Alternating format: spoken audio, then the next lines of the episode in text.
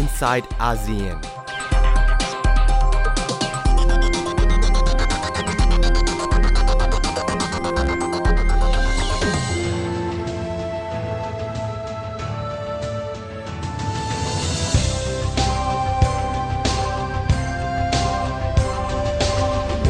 different language, different culture and religion. Despite of all diversity, we stand in unity.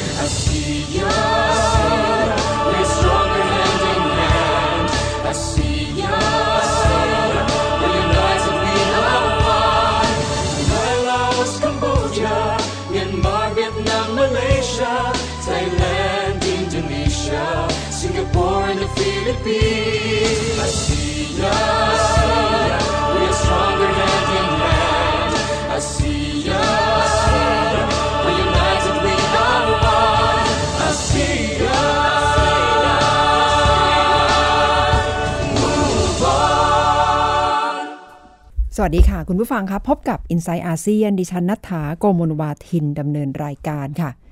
คุณผู้ฟังคะสัปดาห์นี้น่าจะเรียกได้ว่าเป็นสัปดาห์แห่งข่าวใหญ่ของอาเซียนค่ะ เพราะว่าเป็นการประชุมสุดยอดผู้นำอาเซียนในช่วงสัปดาห์นี้นะคะ โดยเฉพาะในวันที่ 15 พฤศจิกายนก็คือวันนี้ล่ะค่ะ ที่นายกรัฐมนตรีพลเอกประยุทธ์จันโอชา จะขึ้นเวที รับไม้ ไม้ที่ว่านี้เป็นไม้จริง ๆ เลยนะคะ ในเชิงสัญลักษณ์ก็คือการรับงานต่อจากประธานปัจจุบันก็คือประเทศสิงคโปร์จากนายกรัฐมนตรีหลี่เซียนหลง เพื่อไทยจะเป็นประธานอาเซียนในปี 2562 ค่ะ หมายความว่าจะมีภารกิจต่างๆ เกิดขึ้นมากมายสำหรับไทย ในเชิงสัญลักษณ์ก็ถือว่าเป็นเรื่องที่น่ายินดี น่าภาคภูมิใจ เพราะว่านายกรัฐมนตรีไทยก็จะต้องนำบทบาทนี้กลับมายังประเทศไทย และก็จะมีกิจกรรมต่างๆ เกิดขึ้น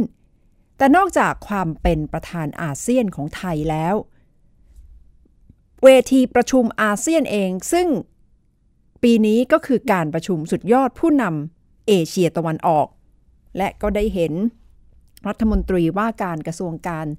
ได้เห็นรองประธานาธิบดีของสหรัฐเดินทางมาประชุมที่สิงคโปร์ด้วยนะคะ ในเชิงสัญลักษณ์ก็แสดงได้เห็นว่าอาเซียนเป็นที่จับตามองในระดับระหว่างประเทศในเวทีโลก และหนึ่งในประเด็นที่กำลัง ถูกกดดันกันจากหลากหลายประเทศเลยก็คือเรื่องโรฮิงญาโดยเฉพาะ เป้าของการกดดันนั้นไปตกอยู่ที่องซานซูจี ผู้นำสูงสุดของเมียนมาค่ะ คุณพงษ์สทัศน์สุขพงศ์ผู้สื่อข่าวของไทย PBS ไปปักหลัก เกาะติดการประชุมอยู่ที่ประเทศสิงคโปร์ค่ะการประชุมวันนี้ต้องบอกก่อนนะครับว่าเป็นการเปิดการประชุมวันแรก มีการประชุมแบบเต็มคณะไปเมื่อช่วงเย็นที่ผ่านมาครับและพลเอกประยุทธ์จันโอชานายกรัฐมนตรีของไทยก็ได้ขึ้นไปแสดงวิสัยทัศน์ด้วยในฐานะ ว่าที่ผู้ที่จะดำรงตำแหน่งประธานอาเซียนในปีหน้านะครับ มีการเน้นย้ำถึงความยั่งยืน และการเชื่อมโยงระหว่างชาติสมาชิกอาเซียนด้วยครับคุณนัทธาครับ ดูแล้วก็จะมีความสำคัญอย่างมากนะคะ และพลเอกประยุทธ์ก็คงจะถูกจับตามอง แต่ที่สำคัญองซานซูจีก็น่าจะถูกตั้งคำถามอย่างมากทีเดียวนะคะ วันนี้มีท่าทีอะไรออกมาไหมคะหลังจากที่ Amnesty ประกาศเรียกคืนรางวัลนะคะ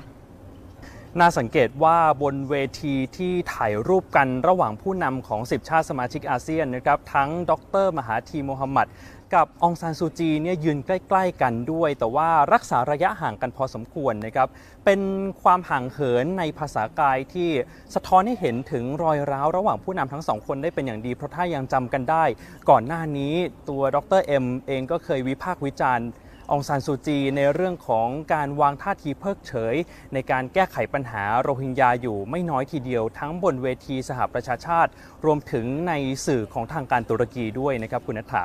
ค่ะ ก็คงจะมีหลาย ๆ เวทีที่ผู้นำทั้งสองจะต้องพบกันนะคะ คุณพงศทัศน์ประเมินแล้วเนื้อหาหลัก ๆ ประเด็นหลัก ๆ ที่จะเป็นประเด็นในการประชุมอาเซียน summit ในครั้งนี้คืออะไรบ้างคะ ตั้งแต่วันแรกนะครับมีการพูดถึงความร่วมมือในเชิงพหุภาคี ทั้งนี้ก็เพื่อต่อกรกับนโยบายอเมริกา ต้องมาก่อนของประธานาธิบดีโดนัลด์ทรัมป์ผู้นำสหรัฐ ที่เห็นได้จากการดำเนินนโยบายทำสงครามการค้ากับจีน และหลาย ๆ ประเทศก็รู้สึกกังวลใจต่อการดำเนินนโยบายของประธานาธิบดีทรัมป์นะครับนอกจากนี้ยังมีเรื่องของทะเลจีนใต้ น่าจะสำเร็จเสร็จสิ้นได้ภายใน 3 ปีนี้นะครับคุณนัฐาแต่ว่าอีกประเด็นหนึ่งที่ไม่พูดถึงไม่ได้คือเรื่องของโรฮิงญาตอนนี้เริ่มมีท่าทีชัดเจนมากขึ้นจาก 9 ประเทศสมาชิกอาเซียนนะครับว่าน่าจะมีการออกแถลงการร่วมกัน แสดงความเป็นห่วงต่อสถานการณ์ที่เกิดขึ้นในรัฐยะไข่รวมถึงเรียกร้อง ให้นำตัวผู้ที่อยู่เบื้องหลังการใช้ความรุนแรงมาดำเนินคดีตามกฎหมายด้วย แต่ก็เป็นบทพิสูจน์แล้วครับ เพราะว่าก่อนหน้านี้อาเซียนเองก็มีกลไกสำคัญที่ยึดมั่นในเรื่องของการไม่แทรกแซงกิจการภายในของชาติสมาชิกนะครับ อย่างที่คุณพงษทัศน์รายงานไปนะคะเรื่อง อาเซียน เรื่องของความเป็นองซานซูจีก็น่าจะต้องถูกจับตามองกันอย่างมากทีเดียวค่ะ แต่ว่าก่อนที่จะวิเคราะห์กันลึกๆ ว่าเกิดอะไรขึ้นกับองซานซูจี และเรื่องโรฮิงญา น่าสนใจค่ะว่า ปีหน้าไทยจะต้องรับภารกิจนี้อย่างไรในฐานะที่เป็นประธานอาเซียน การเตรียมงานที่เกิดขึ้นตลอด 1 ปีที่ผ่านมาไทยทำอะไรไปบ้างแล้ว ไม่ใช่ว่าพอเป็นประธานก็จะเริ่มต้นมาเริ่มทำงานกันนะคะ หมายความว่าตลอดปีที่ผ่านมา กระทรวงการต่างประเทศในฐานะที่เป็นหน่วยงานหลักที่จะต้องรับผิดชอบการประชุม ก็เดินหน้าทำไปแล้วค่ะ แต่ไม่ใช่เฉพาะกระทรวงการต่างประเทศ มีกระทรวงอื่น ๆ ไม่ว่าจะเป็นกระทรวงวัฒนธรรม กระทรวงพัฒนาสังคม และความมั่นคงของมนุษย์ กระทรวงพาณิชย์ กระทรวงอุตสาหกรรมล้วนแล้วแต่เกี่ยวข้องนะคะ เพราะว่าประชาคมอาเซียนมี 3 เสาหลัก ก็คือเสาเศรษฐกิจ ชื่อนี้ทุกท่านคุ้นแน่นอนค่ะ ประชาคมเศรษฐกิจอาเซียน แต่นอกจาก AEC ก็มีเสาสังคมและวัฒนธรรม เสาการเมืองและความมั่นคงค่ะ ซึ่งล้วนแล้วแต่เป็นการทำงานร่วมกันของประเทศในอาเซียนเพื่อที่จะช่วยกันยกระดับคุณภาพชีวิต 650 ล้านคนให้ดีขึ้น แต่คำถามก็อาจจะยังมีล่ะค่ะว่า เมื่อคนทั่วไปยังรู้สึกไม่ค่อยผูกพัน ยังรู้สึกว่าอาเซียนยังห่างๆ แล้วจะทำอย่างไร ไทยเองคนไทยควรจะตื่นตัวอย่างไรสำหรับบทบาทนี้ในปีหน้า ดิฉันคุยกับอธิบดีกรมสารนิเทศ และโฆษกกระทรวงการต่างประเทศ คุณบุษดีสันติพิทักษ์แห่งกระทรวงการต่างประเทศค่ะ ในวันที่ 15 พฤศจิกายนนะคะ ถือว่าเราไปรับมอบอย่างเป็นทางการนะคะจากสิงคโปร์แต่วาระของเราเริ่มจริง ๆ คือ 1 มกราคม 2562 สิ่งที่จะเกิดขึ้นในวันที่ 15 พฤศจิกายนนะคะ ซึ่งเป็นวันสุดท้ายของการประชุมผู้นำอาเซียนทั้ง 10 ประเทศบวกกับประเทศคู่เจรจาอื่น ๆ ด้วย แล้วก็กรอบของเอเชียตะวันออกด้วยนะคะซึ่งจะไปรวมตัวกันอยู่ที่สิงคโปร์ก็จะประชุมกันล่วงหน้า 13 14 15 แต่พอวันที่ 15เนี่ยในช่วงของท้ายของการประชุมทั้งหมดเนี่ยก็จะมีวาระหนึ่งนะคะซึ่งเกี่ยวข้องกับเรื่องของการส่งมอบการเป็นประธานอาเซียน จากนายกรัฐมนตรีสิงคโปร์ให้กับนายกรัฐมนตรีไทยนะคะก็จะเป็นมีการส่งมอบเรียกว่าคอนนะคะของประธานก็คือตัวแกวลก็ถือว่าเป็นสัญลักษณ์รับไม้ต่อกันมา แล้วก็เราก็จะประกาศที่นั่นคือเป็นเรื่องของแนวคิดหลักตัวธีม แล้วก็โลโก้ของประเทศไทย แล้วก็จะมีการกล่าวนำนะคะโดยท่านนายกรัฐมนตรี ก็ถือว่าเป็นการรับมอบหน้าที่อย่างสมบูรณ์ แต่ว่าภารกิจจริง ๆนะคะ วาระจริง ๆ นั้นเริ่ม1มกราคมค่ะ ก็จะถือว่าเป็นงานใหญ่ของประเทศที่เวียนกลับมาอีกครั้งนะคะ หลังจากที่ไทยได้เป็น ประธานจัดการประชุมเมื่อปี 2009 แล้วหมายความว่าตลอดปี 2562 ประเทศไทยก็จะยุ่งพอสมควรสิคะท่านอธิบดีก็จะมีแขกต่างชาติมา เพราะว่าการประชุมอาเซียนจะไม่ใช่การประชุมแค่หนสองหนนะคะ จะมีประชุมทั้งหมดกันกี่ครั้งคะตลอดปีหน้านะคะ การเตรียมการนั้นก็จะดูนะคะสำหรับปี 2562 ก็ได้มีการคำนวณกันแล้วนะคะว่าประเทศไทยนอกเหนือจากตามพันธกรณี ซึ่งเราจะต้องจัดการประชุมผู้นำหรือการประชุมสุดยอดอาเซียน ซึ่งจะมีทั้งผู้นำของทั้งอาเซียน 10 ประเทศในครั้งแรก แล้วก็ผู้นำอาเซียนกับประเทศอื่นๆนะคะรวม 2 ครั้งตามกฎบาทอาเซียนนั้น เราจะเป็นเจ้าภาพจัดการประชุมทั้งหมดนะคะ170 กว่าประชุมค่ะ แล้วในการประชุมทุกครั้งเนี่ยตัวแทนของประเทศไทย นอกจากท่านนายกรัฐมนตรีในการประชุมสุดยอดผู้นำแล้ว ตัวแทนจากประเทศไทยก็จะต้องคล้ายๆ กับเป็นเจ้าภาพ เป็นประธานนั่งหัวโต๊ะใช่ไหมคะถูกต้องในที่ปรชุมค่ะ เพราะฉะนั้นความพร้อมนะคะของส่วนราชการต่างๆ หน่วยงานหลักนะคะกรมกองต่างๆ ที่จะต้องทำหน้าที่ประธาน หรือทำหน้าที่ฝ่ายเลขานุการนั้น ก็จะต้องมีความพร้อมในเรื่องของการเตรียมการด้านสาธารณะแล้วก็การกำหนดปฏิทินการประชุมนะคะอาเซียนจะมีปฏิทินประชุมซึ่งเรียกว่าอาเซียน National Calendar ตอนนี้เราก็เตรียมการมานะคะในช่วงตั้งเอ่อตั้งแต่ต้นปีเป็นต้นมา มาดูซิว่าจะต้องมีกรอบการประชุมอะไรบ้างนะคะที่จะต้องใส่ไว้ในกำหนดในแต่ละเดือนของปีหน้า ความหมายความสำคัญสำหรับประเทศไทยในครั้งนี้ในฐานะที่เป็นประธานอาเซียน และจะต้องนั่งหัวโต๊ะทุกการประชุมเนี่ยความสำคัญคืออะไรคะ แน่นอนนะคะประเด็นแรกคือเป็นการสารต่อนะคะเจตนารมณ์ของอาเซียนร่วมกัน ในเรื่องที่เราให้ความสำคัญนะคะอันที่สองแน่นอนบทบาทของประเทศไทยนะคะก็จะเฉิดฉายไม่ว่าจะเป็นในระดับของภูมิภาคหรือในเวทีโลก เพราะว่าเราไม่ได้มองมุ่งมองที่ผลประโยชน์ของประเทศไทยประเทศเดียว แต่เรามองในเรื่องของการจับมือไปด้วยกัน ระหว่างประเทศอาเซียนอีก 9 ประเทศ ในเรื่องของการผลักดัน สิ่งที่เป็นประโยชน์กับอาเซียนในทุก ๆ ด้านนะคะในทุกมิติการเมืองความมั่นคงเศรษฐกิจ แล้วก็เรื่องสังคมวัฒนธรรม ตรงนี้ก็จะทำให้บทบาทของเรานั้นมีความโดดเด่นมากยิ่งขึ้น แต่การเป็นประธานนั้นเราก็ต้องคำนึงถึงว่าประเด็นที่อยู่เป็นประเด็นถกเถียงกันนะคะในแต่ละกรอบการประชุมนั้น จะหาทางออกได้อย่างไรบ้าง ถ้าพูดถึงประเด็นที่เกี่ยวข้องกับหลาย ๆ ประเทศในห่วงเวลานี้ แล้วเป็นเรื่องที่ อาจจะยังต้องหาคำตอบร่วมกันนะคะ ก็คือเรื่องของโรฮิงญาหรือว่าเรื่องของทะเลจีนใต้ ซึ่งผู้นำในแต่ละประเทศอาเซียนก็อาจจะมีท่าทีที่แตกต่างกันออกไป ไทยเตรียมความพร้อมที่จะพูดคุยหรือว่าหาเวทีในการพูดคุย เรื่องเหล่านี้อย่างไรบ้างไหมคะท่านอธิบดีคะค่ะ ในประเด็นที่มีความท้าทายเพิ่มมากขึ้นนะคะเเราก็จับตามองนะคะสถานการณ์ของการเมืองเหตุการณ์สำคัญในระหว่างประเทศ ในภูมิภาคนะคะอย่างที่คุณนัฐากล่าวมา ไม่ว่าจะเป็นเรื่องของปัญหาบนคาบสมุทรเกาหลี จะเป็นเรื่องของทะเลจีนใต้ในปัจจุบันก็จะมีเรื่องของความช่วยเหลือด้านมนุษยธรรมที่ให้กับชาวโรฮิงญานะคะหรือประเด็นต่างๆ เหล่านี้ก็มีความท้าทายในเรื่องของอความมั่นคงในรูปแบบใหม่นะคะแต่ในสองประเด็นที่คุณนัฐาถามมานั้นในเรื่องของประเด็นของทะเลจีนใต้ อาเซียนนั้นมีการหมุนเวียนการเป็นประเทศผู้ประสานงาน เพราะฉะนั้นเนี่ยเป็นการเป็นประเทศผู้ประสานงานของไทยในอดีต ซึ่งเราได้รับการยอมรับในช่วงของปีสองสามปีที่ผ่านมานะคะตอนเรารับเป็นผู้ประสานประเทศผู้ประสานงานของ EU ต่อจากจีนแล้วนั้นเราได้ทำให้อาเซียนนั้นยอมรับกับจีน ในเรื่องของการริเริ่มที่จะเจรเจรจาแนวปฏิบัติ หรือว่า Code of Conduct ในทะเลจีนใต้ ความคืบหน้านั้นมีมากไปพอสมควรนะคะ ตอนนี้เนี่ยทุกฝ่ายก็ได้ร่วมเจรจาในประเด็นที่เกี่ยวข้องกับเรื่องที่จะนำไปสู่การจัดทำแนวปฏิบัติ ในประเด็นของโรฮิงญานั้นนะคะแน่นอนเป็นประเด็นที่ประเทศสมาชิกอาเซียนเราได้พูดคุยกันมาตลอดนะคะแต่ว่าสิ่งที่ประเด็นที่เป็นสำคัญก็คือคงต้องคำนึงด้วยว่าในแต่ละการประชุมที่ผ่านมานะคะไม่ว่าจะเป็นระดับผู้นำระดับรัฐมนตรีต่างประเทศนั้น ทางฝ่ายเมียนมาก็จะเล่าให้รัฐมนตรีต่างประเทศ หรือผู้นำอาเซียนฟัง ถึงความคืบหน้าของการแก้ไขปัญหา ซึ่งปัญหาที่เกี่ยวข้องกับสถานการณ์ในรัฐยะไข่นั้นก็มีประเด็นที่เกี่ยวข้องเป็นประเด็นที่มีมานานนะคะเป็นเรื่องที่มีความลึกซึ้ง มีความสลับซับซ้อน เราก็คงต้องเคารพการตัดสินใจของเมียนมาด้วยนะคะในการแก้ไขปัญหา แต่ในขณะเดียวกันในฐานะมิตรประเทศ เราก็คงจะสนับสนุนนะคะดูซิว่าเราจะมีบทบาทได้อย่างไรบ้าง ในการที่จะให้การแก้ไขปัญหานั้นเป็นที่ยอมรับได้กับทุกฝ่ายซึ่ง เอาละค่ะ เป็นคำยืนยันจากท่านอธิบดีกรมอาเซียน และโฆษกกระทรวงการต่างประเทศ คุณบุษดีสันติพิทักษ์ในฐานะที่เป็นหนึ่งในคนทำงานสำคัญเลยนะคะ เพื่อที่จะจัดการประชุมสุดยอดผู้นำอาเซียน และการที่ไทยเป็นเจ้าภาพ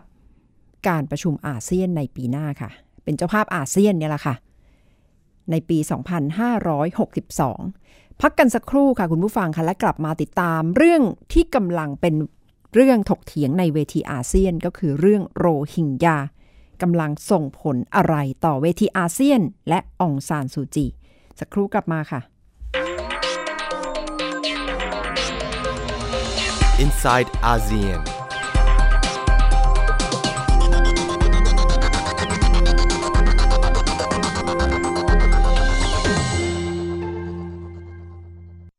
คุณรู้ไหมความรู้ดีๆ ไม่ได้มีอยู่แค่ในหนังสือ ทีวีเหรอ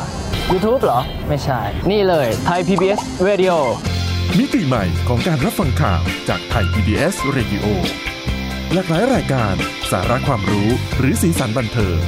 รับฟังง่ายๆ ทางออนไลน์ thaipbsradio.com และทางแอปพลิเคชัน Thai PBS Radio อืม มันเจ๋งอะดีกว่าที่คิดไว้ตั้งเยอะเลย มาฟังกันเถอะเพื่อนไทย PBS Radio ทุกวันจันทร์ถึงศุกร์5นาฬิกาถึง 19นาฬิกาไทย PBS Radio ข่าวสารสาระเพื่อสาธารณะและสังคม ครบรถ ครบเครื่อง เรื่องกฎหมาย กับทุกประเด็นข่าวร้อน ในรายการแจ้งความ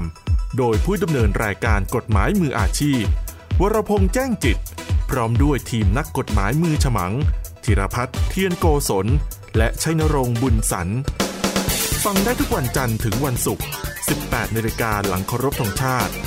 สดทาง www.thaipbsradio.com แอปพลิเคชัน Thai PBS Radio และ Facebook Live Thai PBS Radio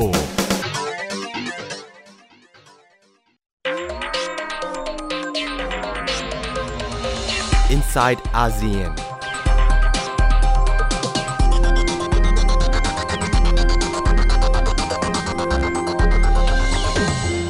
ผู้ฟังกำลังอยู่กับ i n s i ซต์อาเซียนดิฉันนัฐาโกมลวาทินดำเนินรายการค่ะ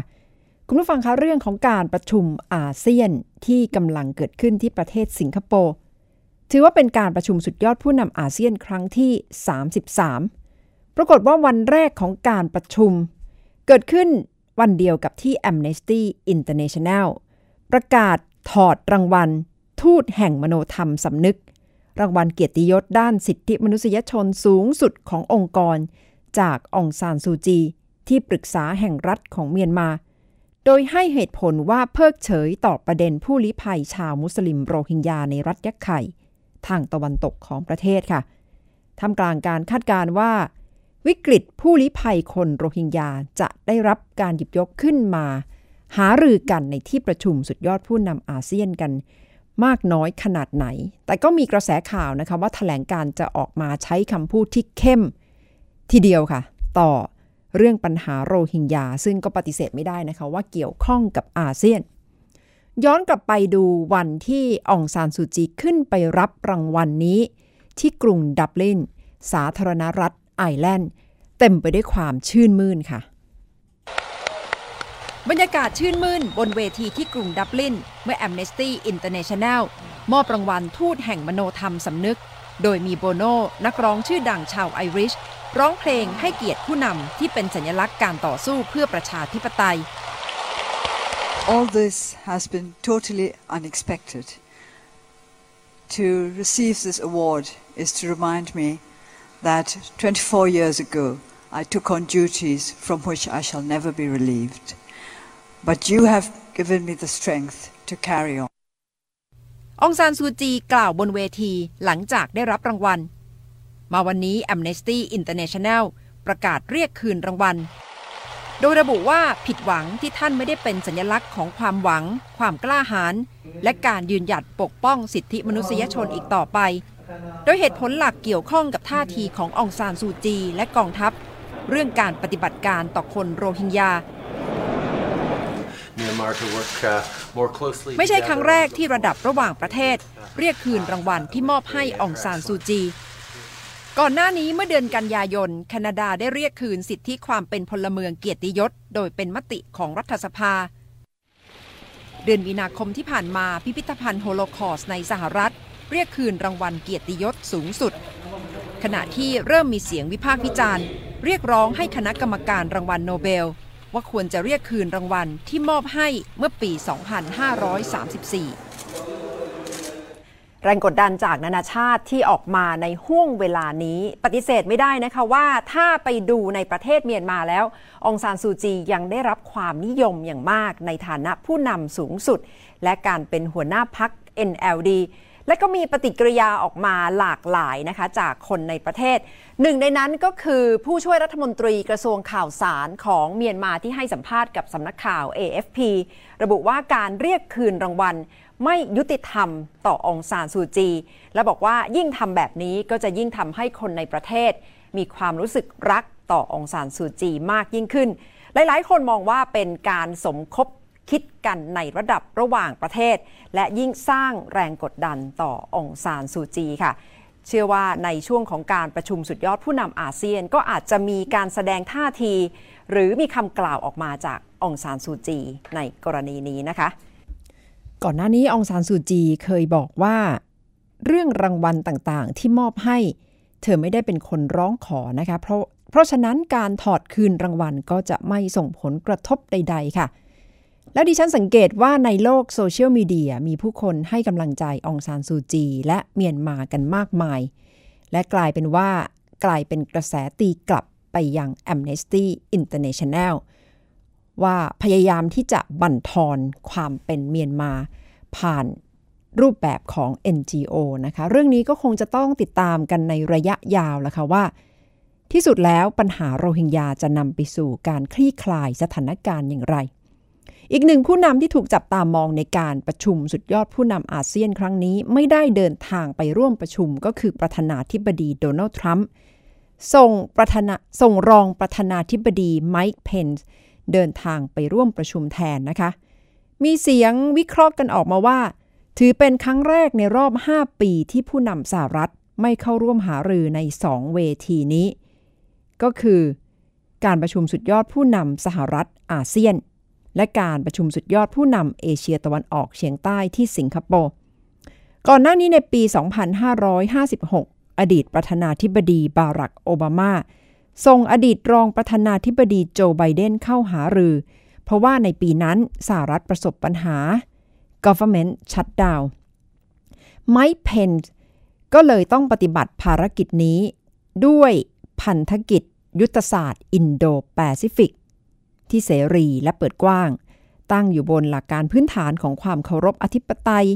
หลักนิติธรรม ตลอดจนหลักการของการค้าเสรี แต่นักวิเคราะห์ก็มองค่ะว่าเมื่อทรัมป์ไม่มาร่วมประชุมเอง เมื่อทรัมป์ไม่ได้มาร่วมประชุม ถือว่าเป็นการเสียโอกาส และเป็นการคาดคะเนที่ผิดพลาด เพราะว่าคนก็มองล่ะค่ะว่าสหรัฐและจีน พยายามช่วงชิงบทบาทนำความมีอิทธิพลเหนือภูมิภาค ที่ได้เปรียบ ที่เปรียบได้กับยุทธศาสตร์สำคัญของจีน เพราะฉะนั้นบทบาทของสหรัฐจะยังคงเดินหน้าต่อไปอย่างไร ท่ามกลางความเปลี่ยนแปลงในอาเซียน ปีหน้าล่ะค่ะ ไทยก็จะต้องเตรียมรับมือกับสถานการณ์ต่างๆ ความเคลื่อนไหวต่างๆ ที่จะเกิดขึ้นในระดับภูมิภาคและในระดับโลกที่ไทยก็จะต้องรับมืออย่างสุขุม นุ่มลึกและเป็นผู้ใหญ่ในฐานะที่ จะเป็นประธานอาเซียนในปี 2562 ทั้งหมดคือ i n s i ซต์อาเซียนสำหรับวันนี้ค่ะ ดิฉันนัทถาโกโมลวาทิน สวัสดีค่ะ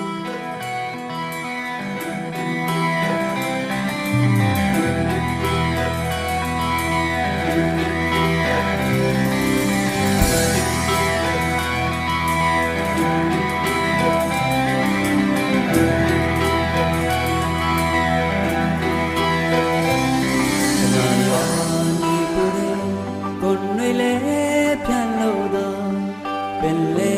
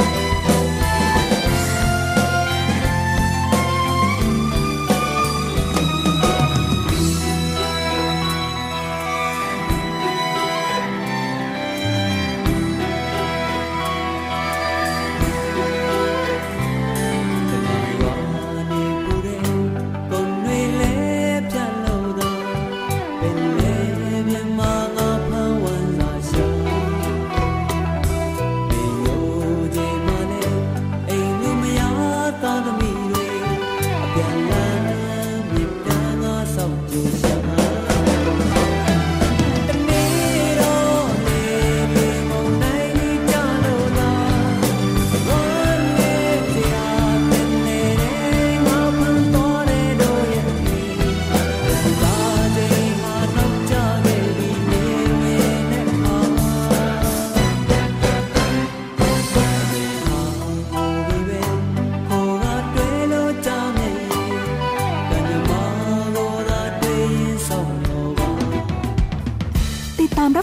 การย้อนหลังได้ที่เว็บไซต์และแอปพลิเคชันไทย PBS Radio ไทย PBS Radio วิทยุข่าวสารสาระ เพื่อสาธารณะและสังคม